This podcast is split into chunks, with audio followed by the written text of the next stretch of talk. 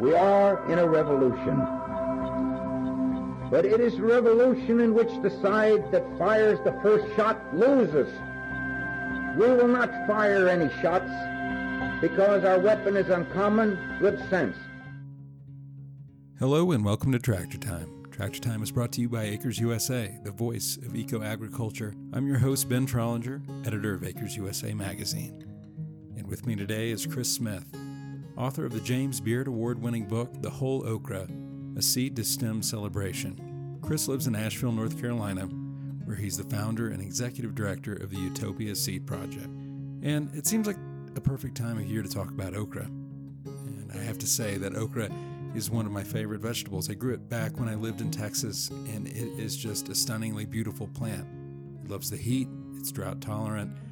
I love serving it at dinner parties because people were always surprised it could be so good. But let's face it, okra is polarizing. There's the slime, for one, and at the grocery store you find it in a can, which, no thank you. But beyond that, it turns out okra is a powerful vehicle for telling stories about genetic diversity seed to stem eating, and even the American slave trade. Chris weaves all that and much more into his book. But before we get to our conversation, a word from our sponsor.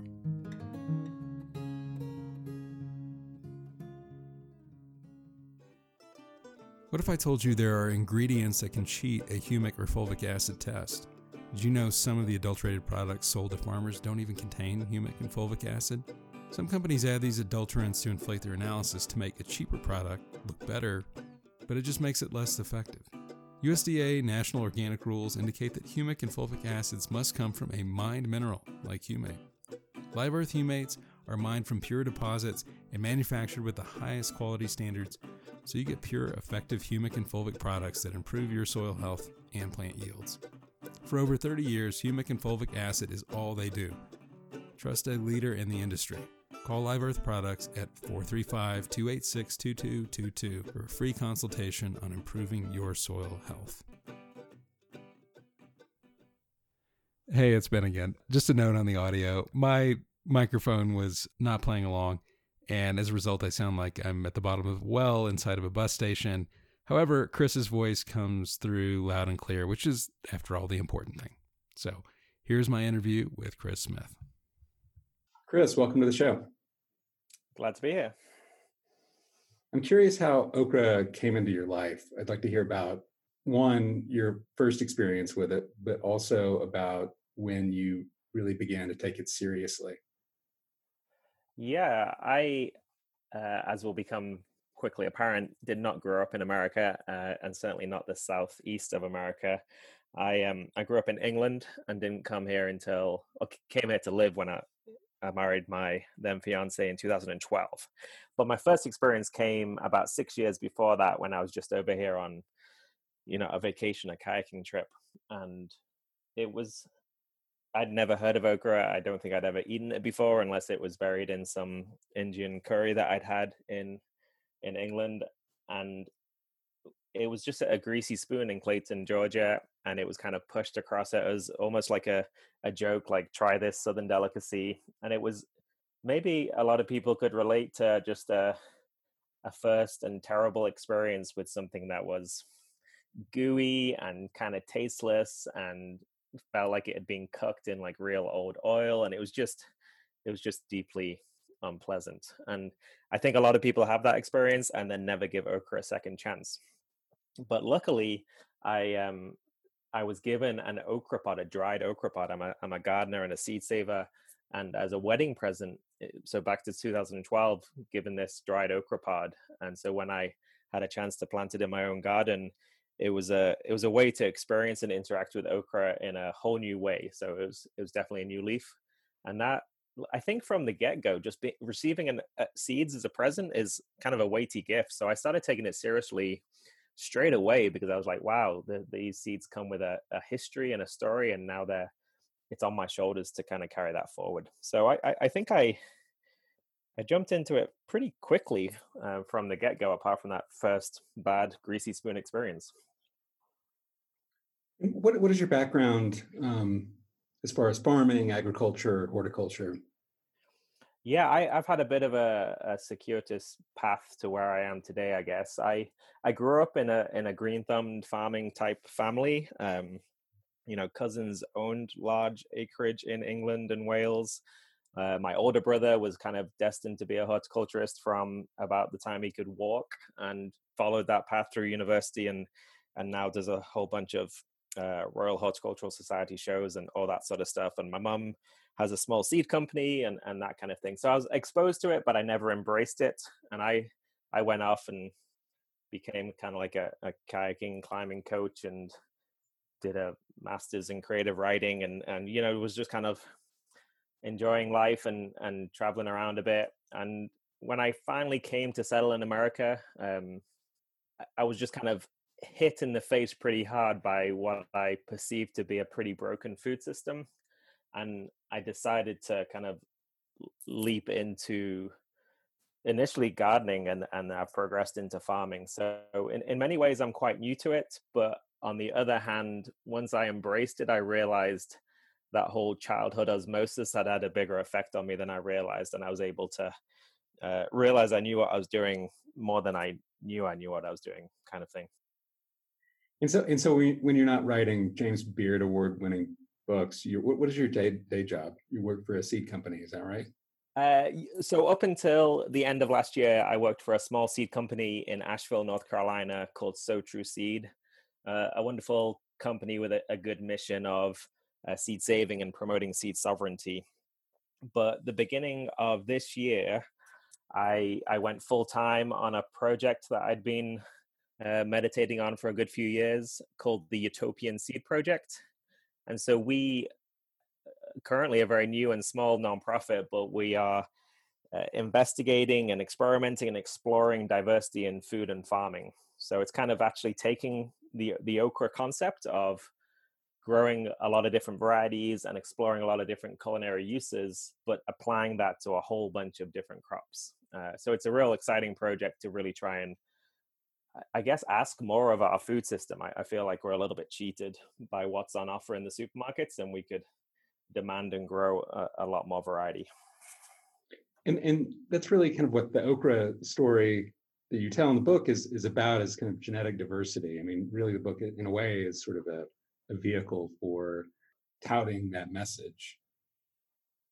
Definitely, yeah, yeah. I would I would say that's a, a big component of my belief system is that this this idea of a broader genetic diversity in our farm systems and food systems can lead to greater resilience uh, for for the planet and the people that live on it. So I that, that's like definitely something that I believe in and work towards. And there was no way that I could write a book on okra, a, a crop that I believe fully lends itself to that idea and ideology without that theme coming through quite strongly. So yeah, I would I would say that's accurate.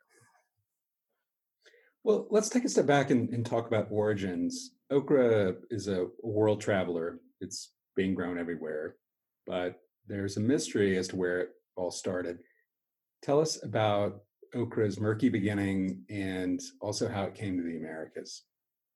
Yeah, it's it's not there. There is no agreement on it, which uh, is something that in my research you know it was kind of quite frustrating it's nice to do research and find answers but i did research and found questions.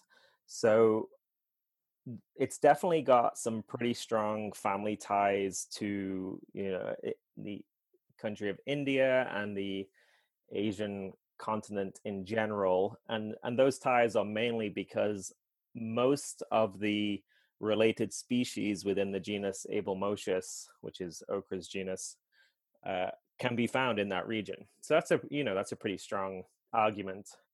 But then like the earlier uh, evidence of domestication and some of the uh, terminology around okra definitely point towards it originating in the Ethiopian region of Africa. So I, I kind of settled on a, a compromise conclusion in that it, it probably did originate in some kind of wild form in in the Asiatic region, but then was almost certainly domesticated. Uh, and maybe it was like domesticated in both places independently. That's I don't think ever going to be known. But uh, I'm pretty sure it was domesticated in Ethiopia uh, and that region, and then traveled across and is a major crop on the west coast of Africa, and that was where it was originated for the the American journey, where it was effectively stolen along with a whole bunch of people in the slave trade and brought across uh, as one of the the many crops that came across with the the enslaved people to the Americas in the 16ish hundreds. And it's kind of interesting that how I didn't understand that this is maybe how one conducts horticultural history, but you were looking at, at kind of word histories in order to figure out maybe where its origin was. What how many names are out there for okra? Oh wow, I I don't have a number to, to put to that, but um I mean once you, you know, Africa is a continent of many countries and within those many countries are many cultures and within within that there are lots of languages and I think there are variations on words for okra all all across Africa. Um, and then there's variations on the Arabic for like the bamia. Um, you, you see that in a lot of recipes. Uh, certainly, Middle Eastern type recipes will be bamia this, bamia that. Um, Turkish uh, language origins are, are, similar. So there there are uh, there are a lot of different variations when you come into that, and and I, I, guess I'm, you know, I'm not a botanist by training or an ethnobotanist or anything like that. So I, I was uh, quite a innocent child researcher in many ways, and what I found interesting was once once you discovered these different names for okra, it opened up whole windows into accessing other cultures. Because if if you've got a whole food culture that calls okra something other than okra, then you're not going to access that without knowing what it's called. So if you're just searching for okra, you're just going to find uh, this narrow world, uh, you know, white person Western vision of things. But as soon as you know those other words for okra in other cultures, then you can really start digging into all those different cultures. And I, I think that's really important, you know, f- for many reasons, but certainly from uh, a research exploration perspective. Yeah, and, and you you foreground that throughout the book, the sort of rich and diverse cultural history that okra has throughout the world. Where is it being grown the most? The, U.S. isn't really on that list, is it? Uh, no, no, not not at all, really. Um, and actually, I think I don't know if this is still accurate. I've not looked at the the numbers uh, in the last couple of years, but a, lot of our okra is coming from Central America um, as a as an import crop, even though we're very capable of growing a lot of it in the in the southern parts of the USA. Uh, India is by far and away the largest producer of okra in the world, and then uh, and you're making me remember my research now, but I, I'm almost certain Nigeria is the second largest producer in the world, although it trails quite a quite a way behind India um, on that on that um, scale that the uh, the FOA put out every year. So um, and then a lot, a lot of those African countries are, are pretty high producers. It, it, it really is a, a, a big crop in a lot of the uh, African cultures. And why hasn't it caught on in the U.S.? Is it just a demand issue, or is it is it, or does it say something about our food system here? You know, this this is a question that I I spoken to a lot of people about before writing the book and after writing the book, and I guess the honest answer is I just really don't know. It's it's got so much going for it as a crop. It's it's got so much potential. It's easy to grow. It doesn't need the same level of inputs as other crops, and yet it's got some level of cultural disdain that just I think stops it going mainstream in a way that I I I don't understand why it's not got past that. Um, especially when we look at some of the American history, like the USDA puts out bulletins about crops, and in the early 1900s they were really quite positive about okra and its potential. We were kind of like we are in sync with our thinking, like you know, this everyone should be growing this crop. It's really quite incredible. But then by the mid 1900s, another bulletin was put out by the USDA, and they used language like um, generally considered too mucilaginous for the American taste. Right. And that that shift from it being like this this wonderful crop to this, you know, generally basically it's too slimy happened and and I, I I don't know quite where that shift came from, but there was some public opinion mentality change that led people to, you know, not really not really wanting to grow or eat okra. And and it may have been you know that there was probably an increase in imports there was certainly refrigeration and then greater access to other types of food that were probably considered more exciting um, at the time and and okra just kind of like fell fell off um, which is kind of sad but I, I do feel like it's making a comeback yeah i mean you mentioned okra's mucilaginous qualities um, and that's that's definitely what people talk about if you bring it up and, and you detail that pretty extensively in the book. Um, what causes it? Basically, um, there are some plants, and a lot of the Malvaceae family plants display this quality, uh, but it's not just Malvaceae. Um, that it's kind of a, it's what allows okra to be drought tolerant. It like has its own kind of gelatinous uh, protectant um, that means it doesn't dry out basically and so it's really useful as a kind of a drought tolerant crop. Uh, it's uh, chains of polysaccharides that form in the cell structure of the entire plant, and when they're broken, then we get this kind of like mucilaginous sliminess to it. So, you know, you can have a whole okra pod in your hand and it will never feel slimy. It's not like it's inherently a slimy plant.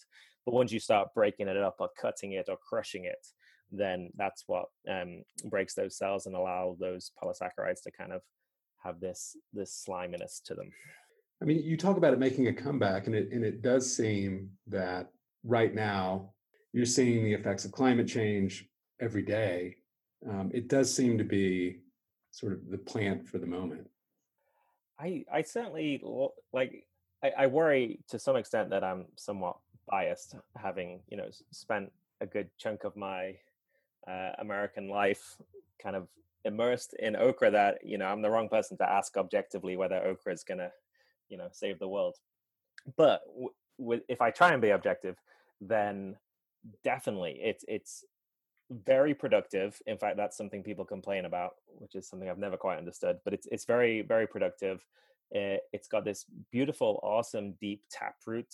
Um, I spoke to somebody just recently they've started using okra in some cover crop mixes because its flowers have extra floral nectaries so they're really good for a, a, beneficial attractant but also that deep aggressive root system like the southern pea allows it to be drought tolerant and to inject organic matter deep into the soil and bring up those nutrients from from deep down as well. So it's got these kind of just real kind of superhero plant characteristics and it's really you know delicious edible versatile uh, and nutritious. So it's it's got a lot going for it um, and i think just the, there's two aspects. Is one obviously you, you'd mentioned the demand. We, we need to do some work on educating and demand and, and product development which is slowly starting to happen things like the you know dehydrated okra chips and, and that kind of thing uh, and move beyond just the simple uh, fried okra, frozen okra type paradigm.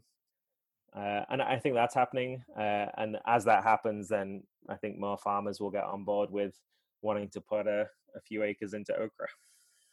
You know, back when I lived in Austin, Texas, I grew a lot of okra um, in in my garden, and it really is a beautiful plant, and it and it just has an allure to it that I think if you don't grow it yourself and you only see it coming out of a can or you only see it as a side at a barbecue restaurant or something like that, you don't really understand that.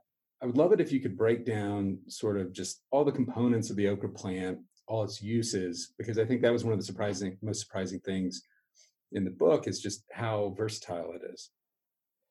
Yeah, um, and it's it's interesting that, that you know that comment on you wouldn't really know what the plant looked like and that that that to me speaks to uh, like almost the nub of the problem this disconnection from our food system so we only see that that final product and we allow ourselves to judge the rest of the system based on what we see right at the end, uh, which which is really not fair because uh, okra could be grown, and, and multiple people have commented to me that it, they do grow it as a landscaping plant.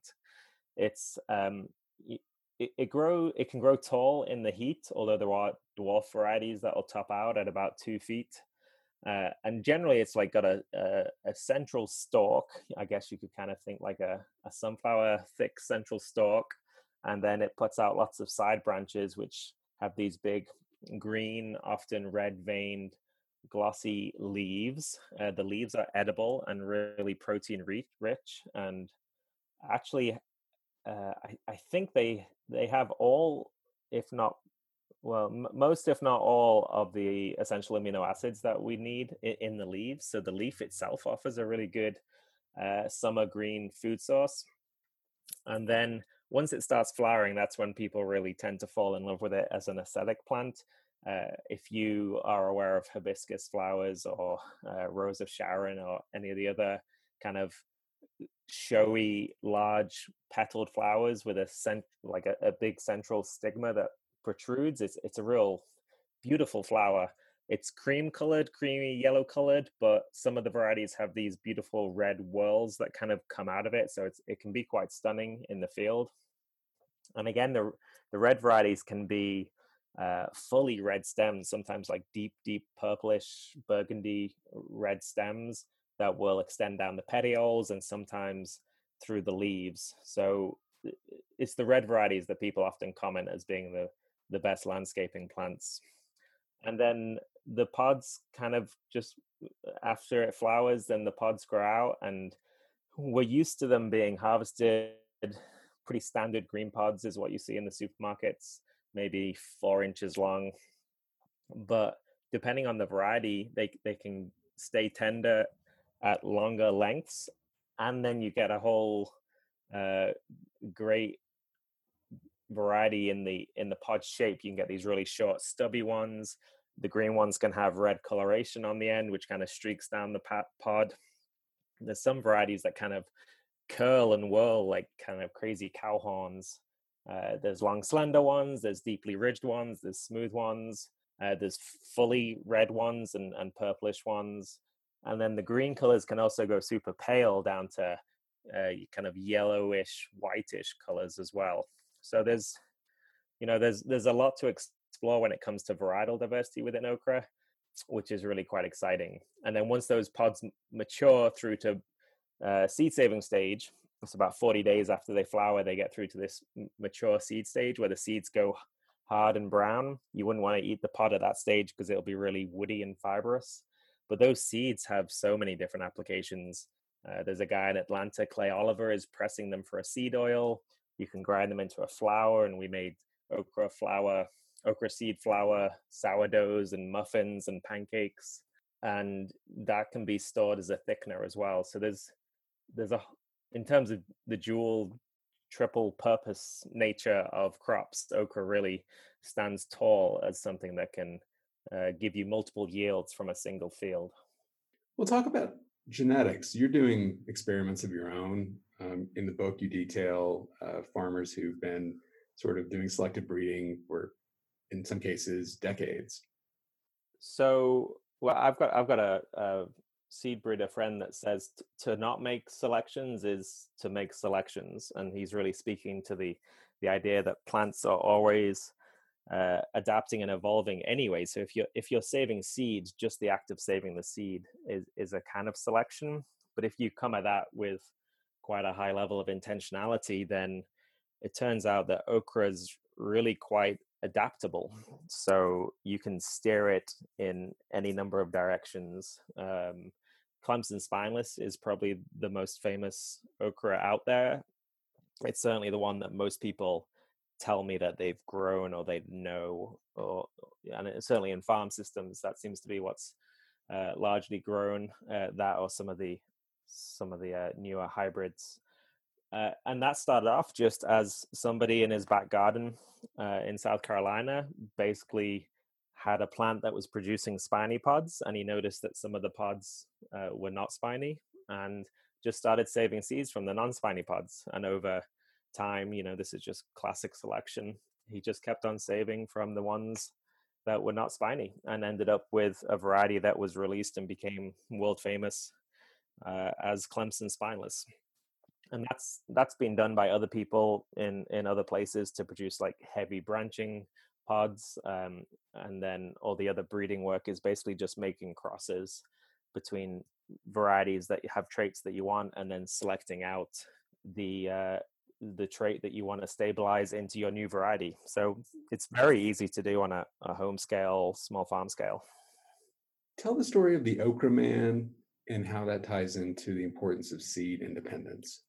So that was a guy that I met at a Southern SAWG conference, which is a sustainable farming conference in the South. And uh, Edward Edward Lenoir was his name, and he he told me that he had been uh, cutting okra because he, he started um, harvesting okra for his his mama when he was 10 years old i think he said um, because mm. she didn't like the spines on the okra so he'd been harvesting okra he was he was 70 i think so he he was about he'd been doing it for about 60 years and when he decided to start kind of farming he came across uh, a variety of okra that he really really liked uh, but it was a hybrid variety of okra. And I'm sorry, I'm blanking on the name of that variety, even though I just planted it recently. it, will come back to me. Um, so it was a hybrid variety, which means uh, a, a company has decided to maintain two parent lines of okra and then cross them to end up with this F1 hybrid, this first generation hybrid seed.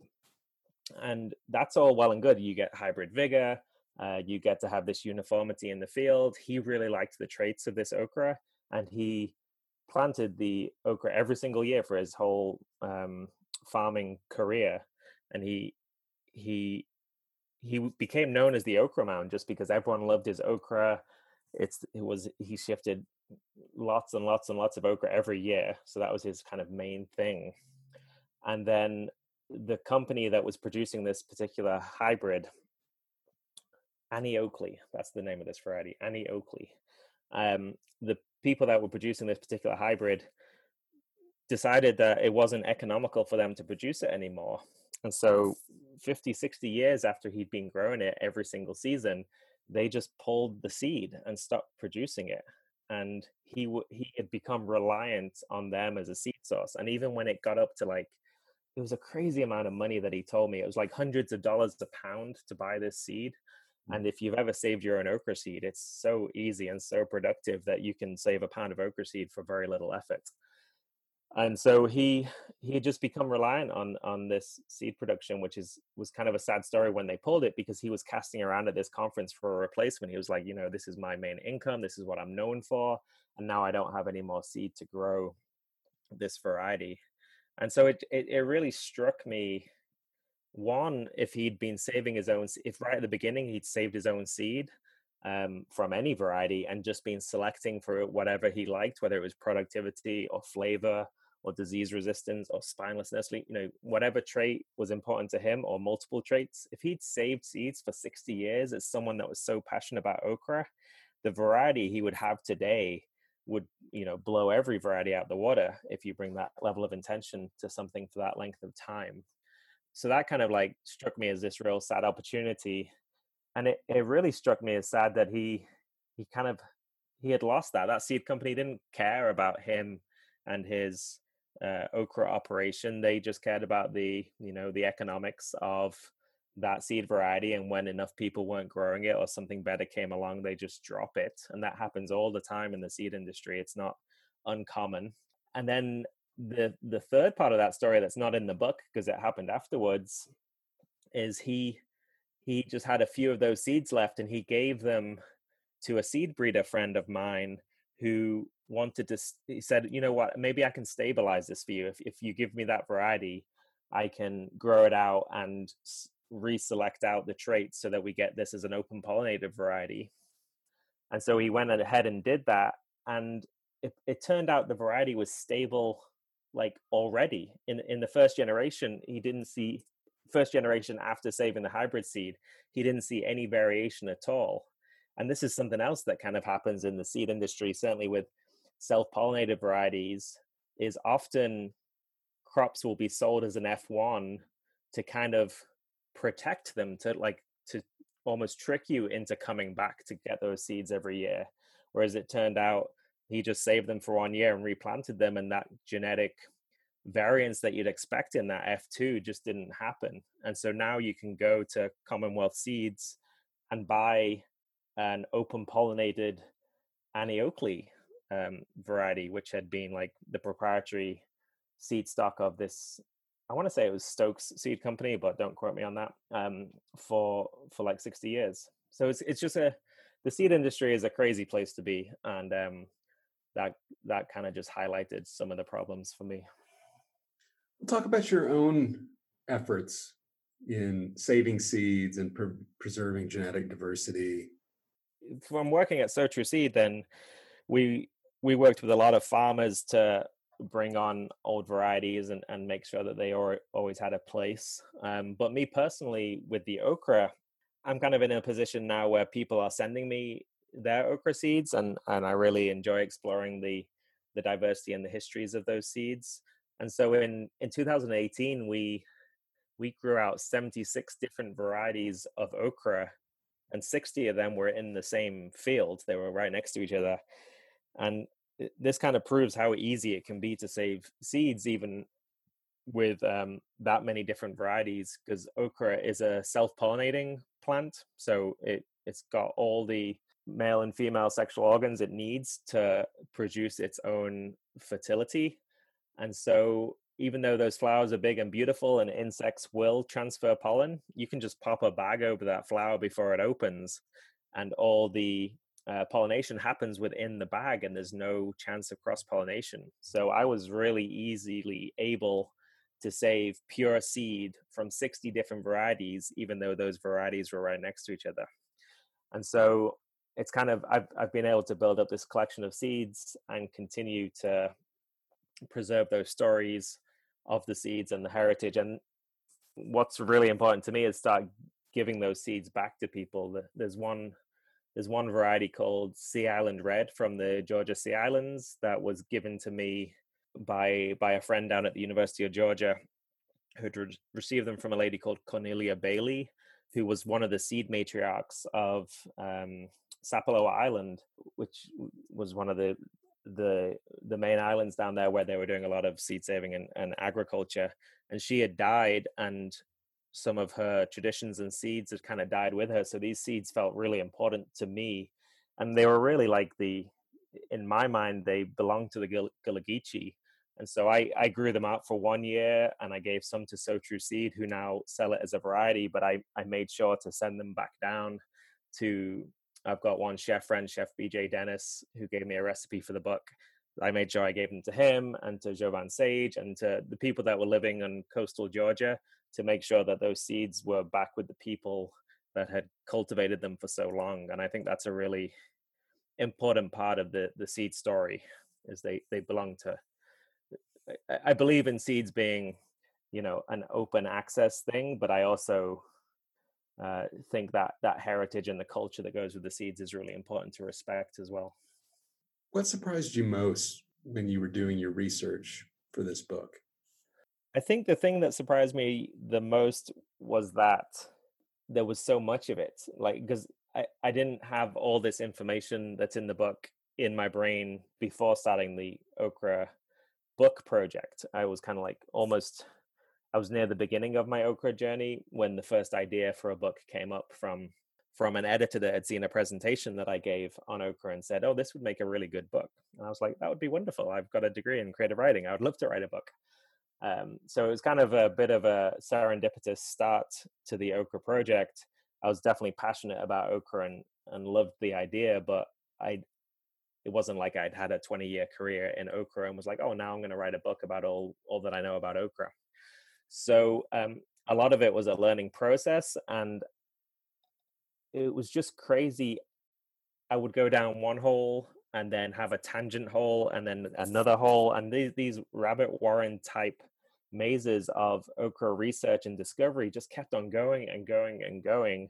and at some point i just had to sort of say stop and just say oh this this chapter needs to be done otherwise i'll never i'll never finish writing and so it's been really exciting to continue the work after the book and just speaking to people and and continuing to read and research just always new things are coming up. And and so i th- i think the most surprising thing was that there's still surprises to be found after writing a book on okra. Um, and that's that's kind of a fun place to be i think. And and it is a fun book but at the same time it doesn't shy away from some of the darker passages in okra's history namely its role in in the slave trade. Talk a little bit about that and, why and how it made its way to the americas.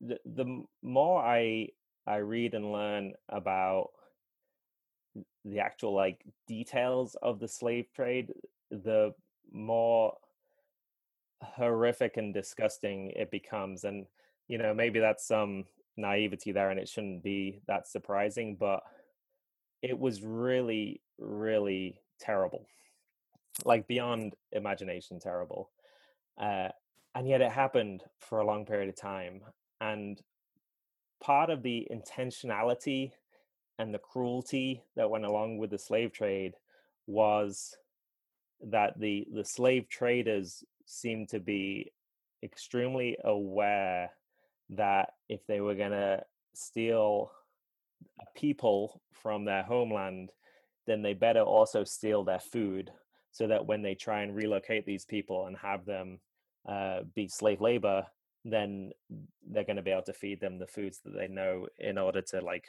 get maximum efficiency out of the the slave um, the enslaved people.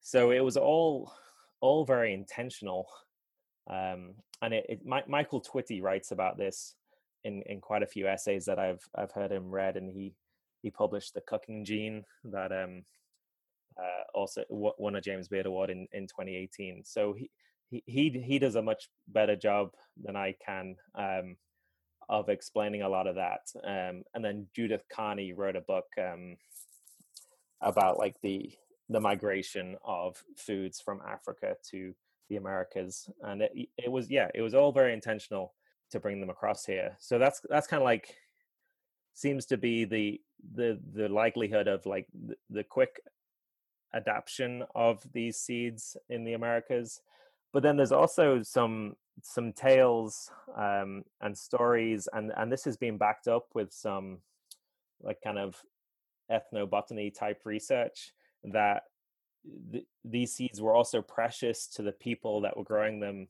along the coast of West Africa, and while there was very often little warning to being abducted, then they were able to like braid seeds into their hair and continue that heritage and also have that kind of anchor to their motherland when they were um, abducted and, and relocated in a new and foreign place that they were they were allowed to have their own garden and often that was the only way they were able to have like some additional sustenance and the you know the adaptation of collards into african american cuisine and and the continuation of growing okra um, the, those types of things is something they, they were allowed to do.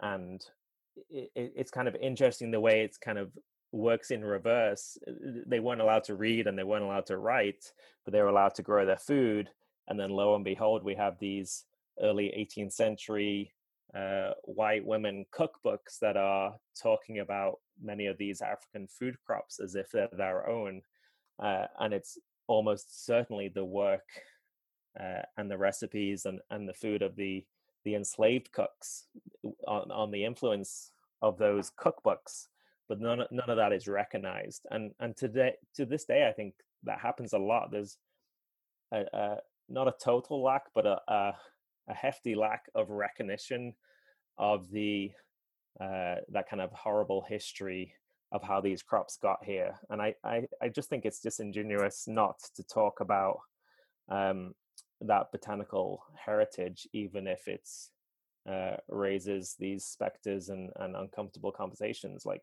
if you can't have those conversations, then you can't move forward. And I think that's, you know, right right in this moment where we're seeing that quite clearly that people need to wake up, realize that this happened, work on healing and reparation and mourning and understanding in a way that hasn't really happened, even though technically slavery finished, you know, over a hundred years ago. It's um, it, it's pretty disgusting where we are right now, and I I think some work needs to be done.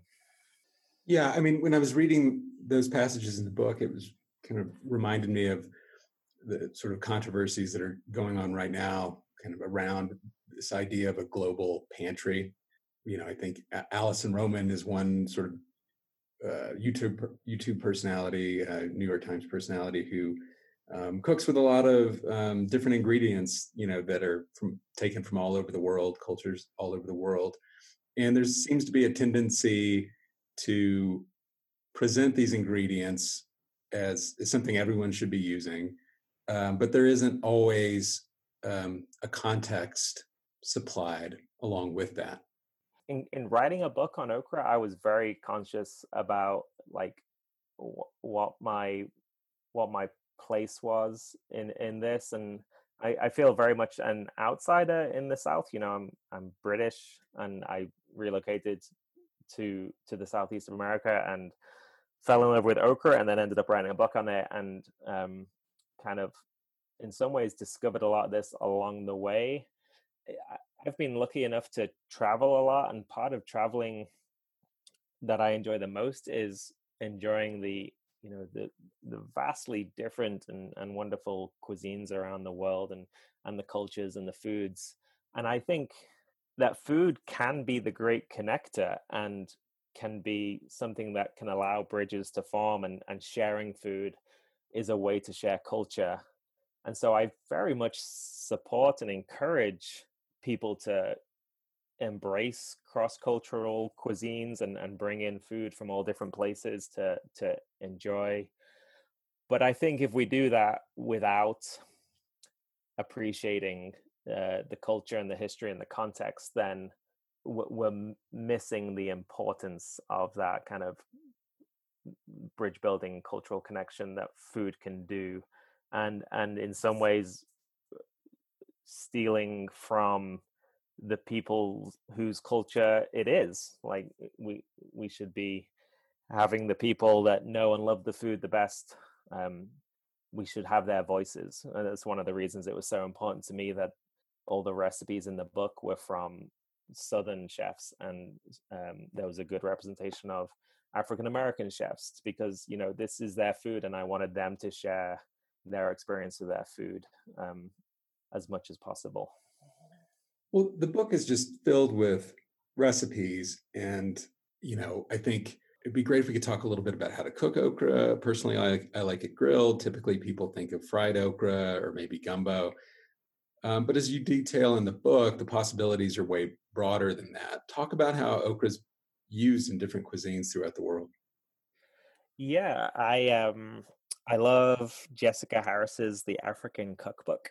Um, she uh, has uh, like a, a it's a hefty book uh, with um, recipes from countries all over Africa. And uh, one thing that's always stuck in my mind that she talks about in that book is um, like she, I think they, I forget the actual verb they use, but like macerating okra into this like gluey mass and then using that as a base to kind of like hold together a whole bunch of other ingredients. And uh, Virginia Willis has written a book called Okra, and she um, she has a, a Nigerian black-eyed pea and okra fritter that kind of has the same theory. You macerate the okra into this um, just slimy blob, and then you mix in, uh, you know, I forget what's what the vegetables are, but the black-eyed peas and probably onions and garlic and stuff, and you make these balls that you fry, and they're just delicious. Uh, actually, Vivian Howard in her book, the deep deep run deep run roots, I think it's called same thing. She has like a, a southern veg, southern summer vegetable fritter that uses okra as its binding agent, uh, and then mixes in like sweet corn and scallions and, and whatever else is kicking around, and just fries them, and it it produces this really fresh, light. Even though it's fried, it feels good for you because it's just stuffed full of vegetables. Um, and there's nothing binding it together other than the okra, which is really cool. And so I've used that idea. Uh, I often take the the larger pods that have gone a little bit fibrous and dehydrate them and powder them. And so I have this jar of powdered okra pods on my shelf, and that's kind of my go-to cornstarch substitute. If there's a if I have a soup that needs thickening, or I've accidentally added too much water to my dal, or I want to make some vegetable patties and they're falling apart. What what I, I just put a spoonful of this okra pod flour and it just sucks everything together and just gives it really good consistency and flavor and and it's got all the nutrition of the okra pods too. So i feel like that's a really good way to use okra in a way that we don't necessarily think about it in in the southeast. I, I guess we're all aware of the thickening properties of okra from gumbo but this is kind of like taking it to the next level. Well what do you tell o- okra skeptics when they ask for a method for cooking it or eating it. I think this is the way you, you said you like it grilled, and that's certainly the way that most people have told me that they've converted okra skeptics, and I've I've used it too. Is you can either roast it in the oven or, or actually grill it on a on a grill, but it you basically just take the whole pods and uh, slice them lengthways a little bit of oil and salt, quite a high heat, maybe like 425 Fahrenheit. And you just throw it in the oven until the pods kind of start browning and charring a little bit. So they're kind of crispy, crunchy. Those brown spots go a little bit sweet, um, like kind of like caramelized onion sweet. Uh, and then put them on the table in a big bowl and have some sort of dip to go with it, like mayonnaise pesto or an aioli dip or something like that. And one it's super quick and easy so anybody can try it and if you grow your own okra you end up with a lot of okra so it's a nice kind of go-to dish just to have a couple of times a week because um, it uses a lot of okra and it's quick uh, but it's also delicious. My i have a two-year-old and a five-year-old and they both enjoy eating it and uh, everybody that i've given that to enjoys it even the people that don't really like okra so that's that's a pretty simple go to th- people call them okra fries roasted okra grilled okra it's all variations on the same same idea. One thing in the book that really surprised me was how nutritious okra is. I mean it stacks up to quote unquote superfoods.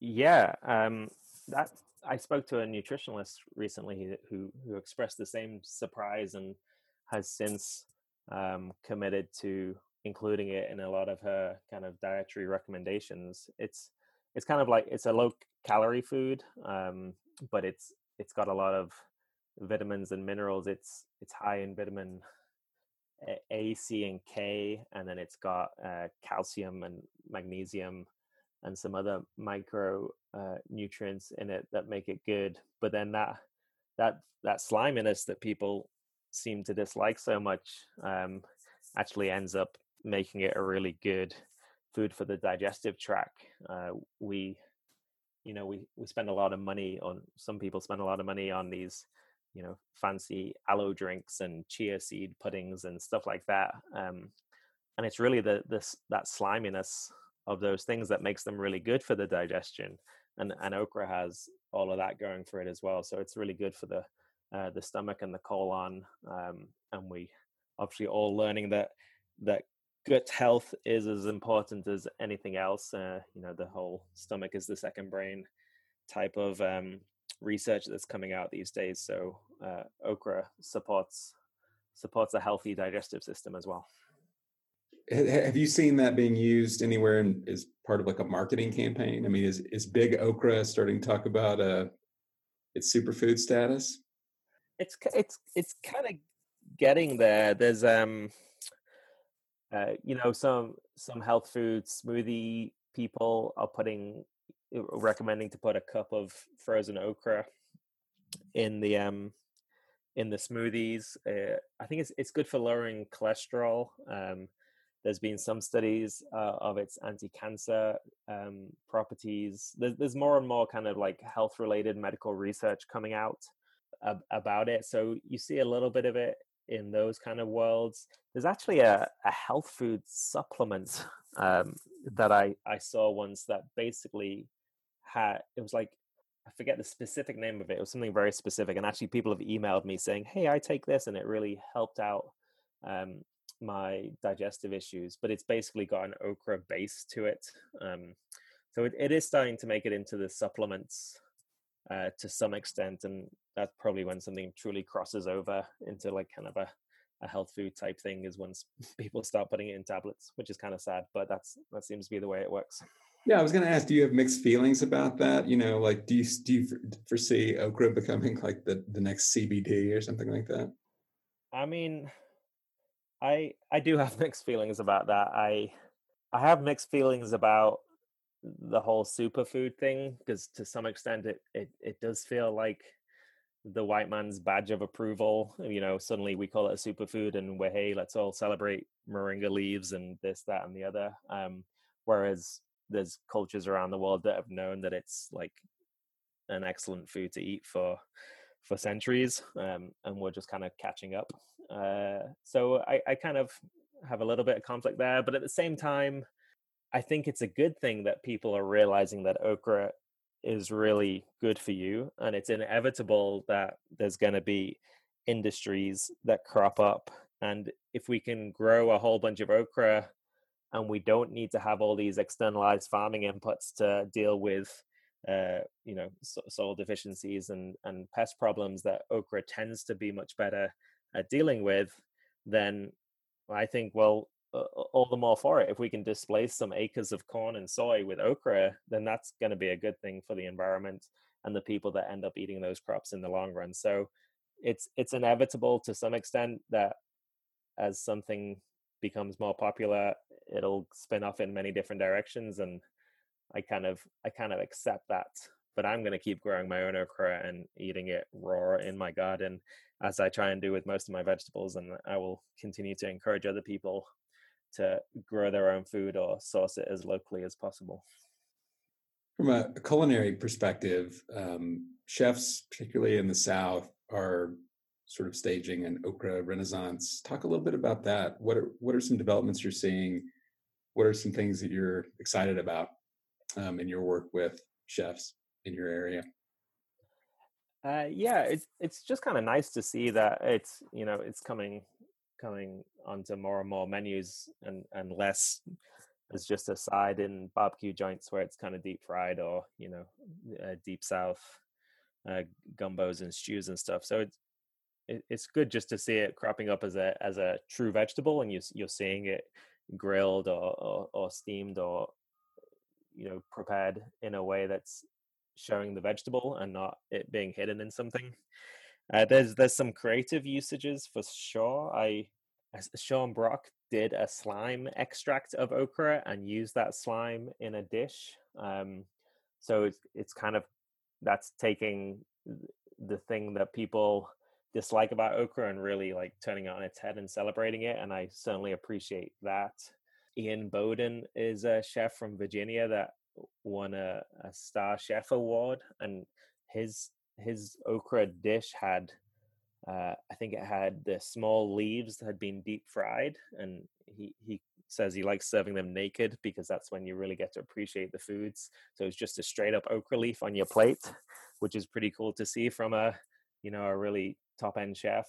Um, he was extracting the the immature seeds from the the pods and pickling them to make kind of little crunchy capers uh, on the side. Um, so that that was kind of fun to see those creative usages of them. But but what really makes me happy is when you you see it on a me- menu as a, a, main dish and it's a vegetable. Um, I think we're seeing that in some of the the Indian uh, restaurants, like India meets South Southern cuisine type restaurants. We've got um, Meherwan Irani is the owner of Chai Pani in in Asheville, and he told me that his okra side he does these okra fries, which are not deep. They're deep fried, but they're not battered, so you got the whole okra um, sliced lengthways.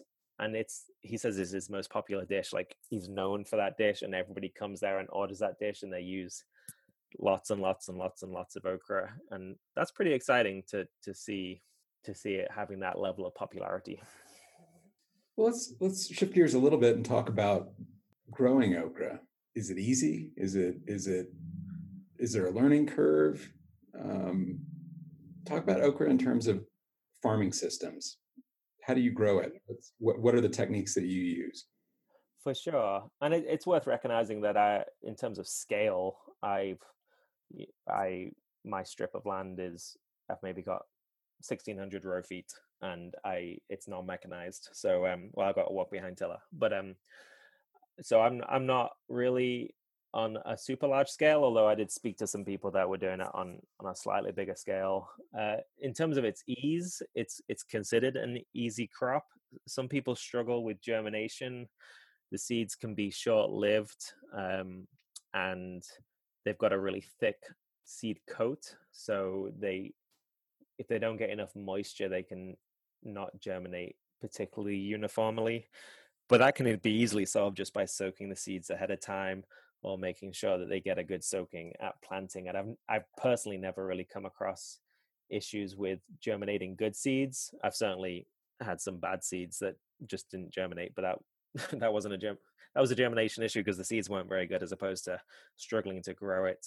Um, so once you're past that and they're germinated, then they've got this taproot that goes down incredibly quickly. It can be 12 inches long at about three weeks and just keeps going down. Uh, they've some reports have shown it to be like four and a half foot deep after a couple of months, uh, and it's got a, a good lateral spread as well. So that makes it good at mining its own nutrients and good at tolerating drought. I would say that your okra pod harvest, the plant's not going to die, but the okra pods will not be at top quality in drought conditions. They get they grow really slowly and they get really woody really quickly when it's really dry. So uh, irrigation can be good if you're doing this as a market farmer. It produces like flower pod, flower pod, flower pod, and keeps going. So it's got like a long harvest window, and it loves the heat but that can be frustrating on a huge scale because basically it doesn't really lend itself to like large scale mechanized harvest because um, you don't tend to get like a single flush in, in one big go so um, that that can be a challenge uh, at scale. Uh, a lot of people in in Florida where they've got the season for it they'll grow okra as a scavenger crop so they w- they won't need to put any externalized inputs in, but they'll they'll sow the seeds after another kind of prime cash crop, and then they'll throw okra in as kind of a second or an afterthought because um, it it's it does a pretty good job of just sucking up whatever it, it needs with that root system.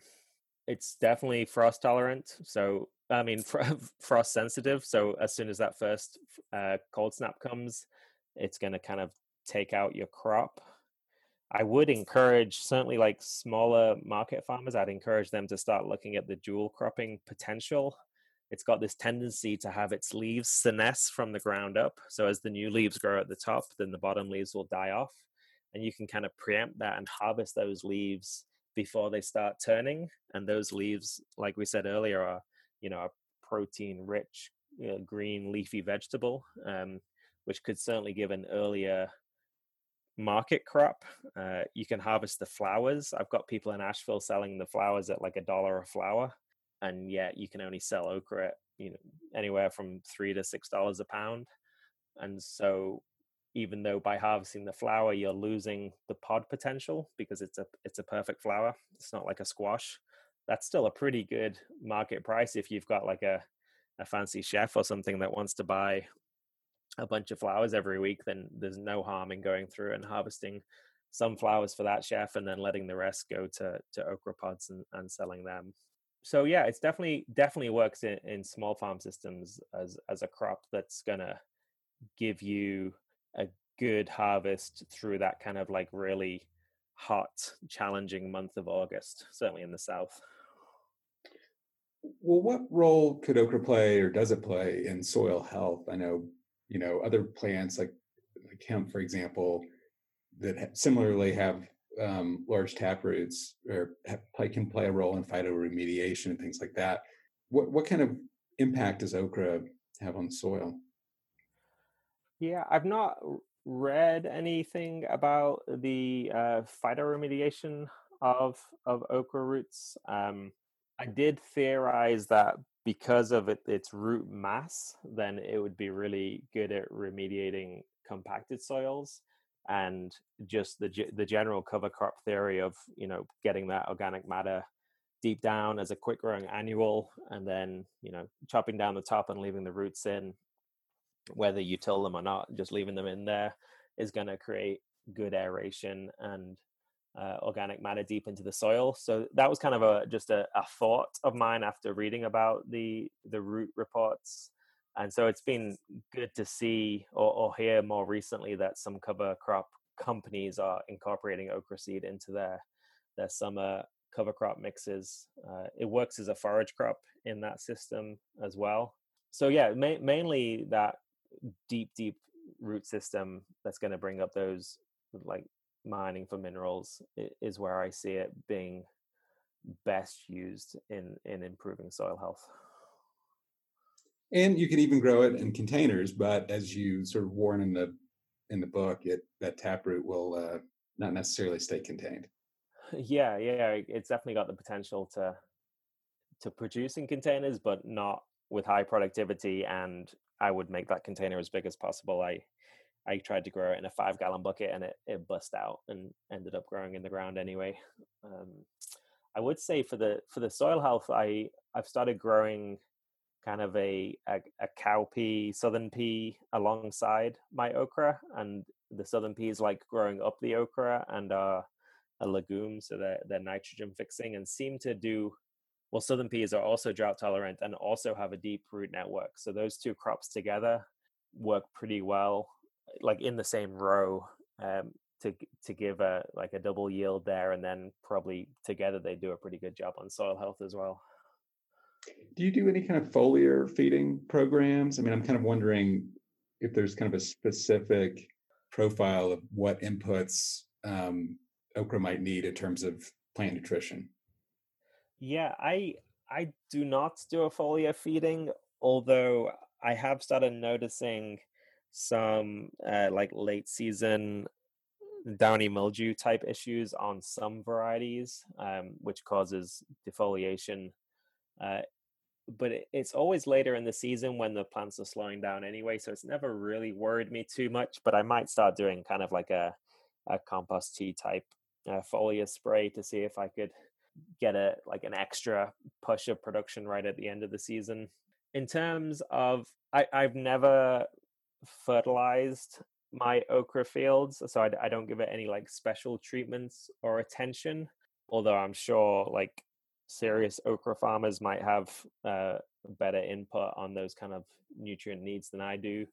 Uh, in terms of uh, i came across uh, boron deficiencies it's kind of like a, a medium need for that um, so i'm not i've never really worried too much about supplementing for that.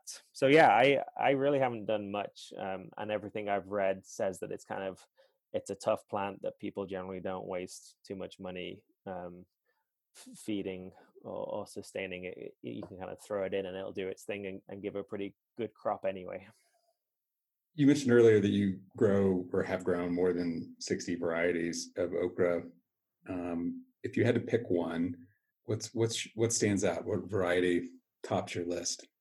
Wow. Uh, well, we're, we're now up to having grown over 125 different varieties, so that question gets harder and harder. Um, I so my I'll tell you my current favorite, um, which might change next week, um, and it's probably different to last week. But um, I I'm really enjoying a variety called Aunt Hetty's Red at the moment.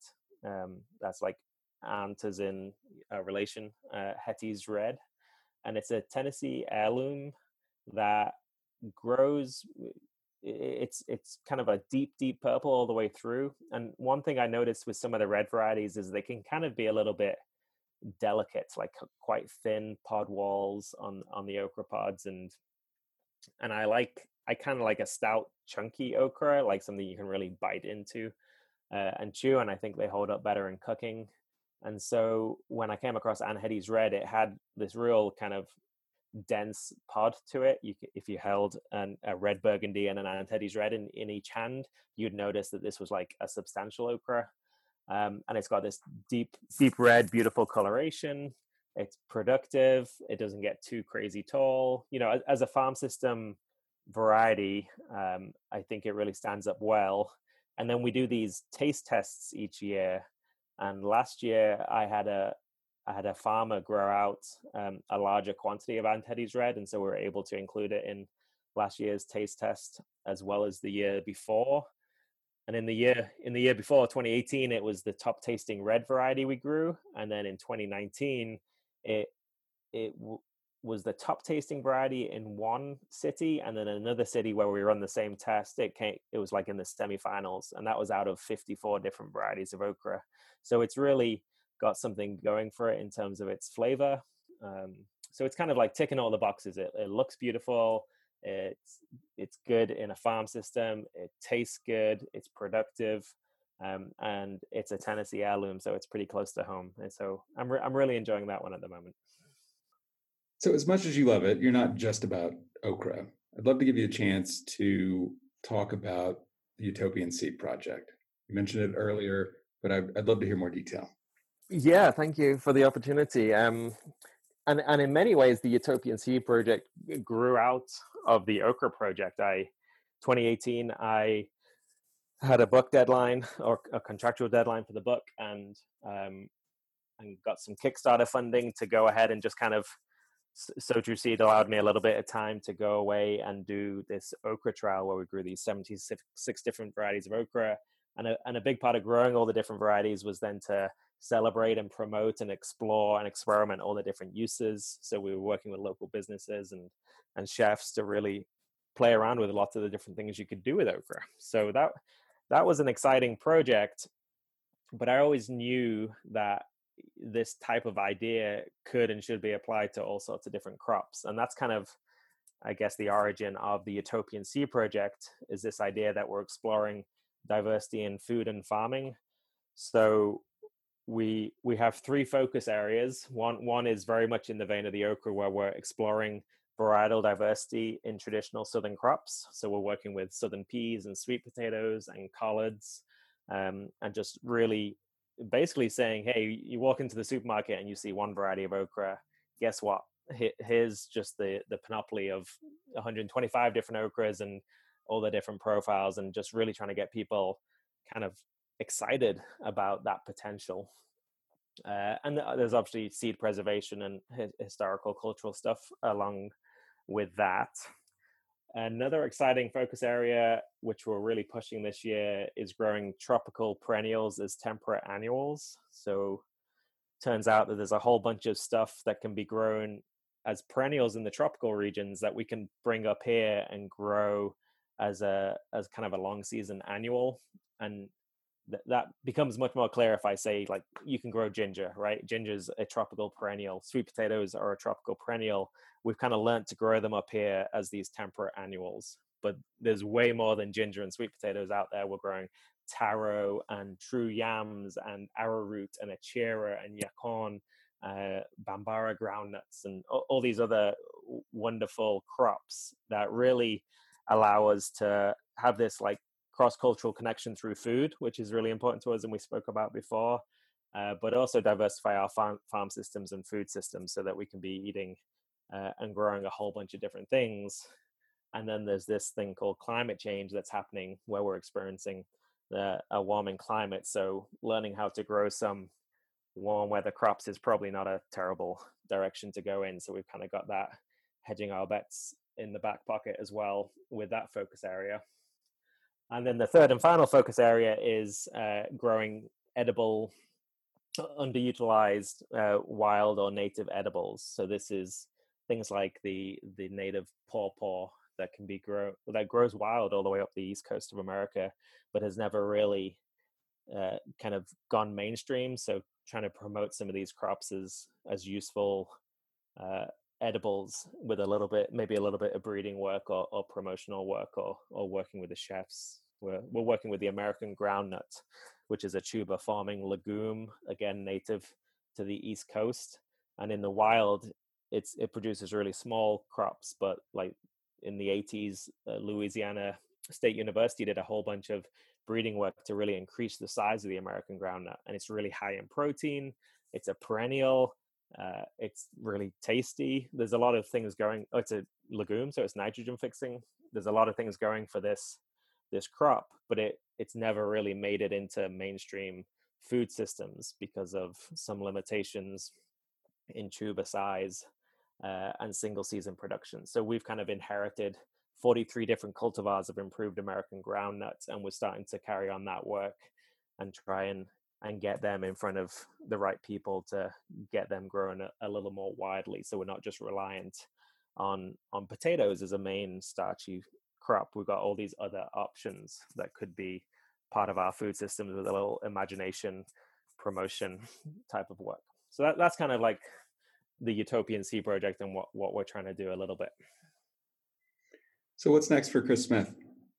I have just started working on my on a proposal for my second book to to pitch to Chelsea Green, which I hope they'll like. Um, and it's it's kind of taking so the subtitle of the the okra book it's it's the whole okra a seed to stem celebration, and I'd like to take that seed to stem philosophy and apply it to all of the crops that you may grow in your garden because there's a there's a whole lot of food out there that we put a whole lot of energy into growing that people don't even realize you can eat. So I'm I'm gonna try and broaden the horizons uh, on that effort. So it's a, it's a pretty big project, but I'm I'm kind of excited about it. Chris, thanks thanks so much for joining us today. It's been a real pleasure, Ben. Thank you so much. There you have it seriously, go buy Chris's book. You can find it at the Acres USA online bookstore, and it's a great read. To find out more about Chris and what he's working on these days, go to theutopiaseedproject.org. And thank you for listening to another episode of Tractor Time, brought to you by Acres USA and Live Earth Products. Subscribe to our channel on YouTube, iTunes, or anywhere podcasts are available. Also, find us on acresusa.com, ecofarmingdaily.com, and don't forget to subscribe to our monthly magazine. Thanks for listening and have a great week.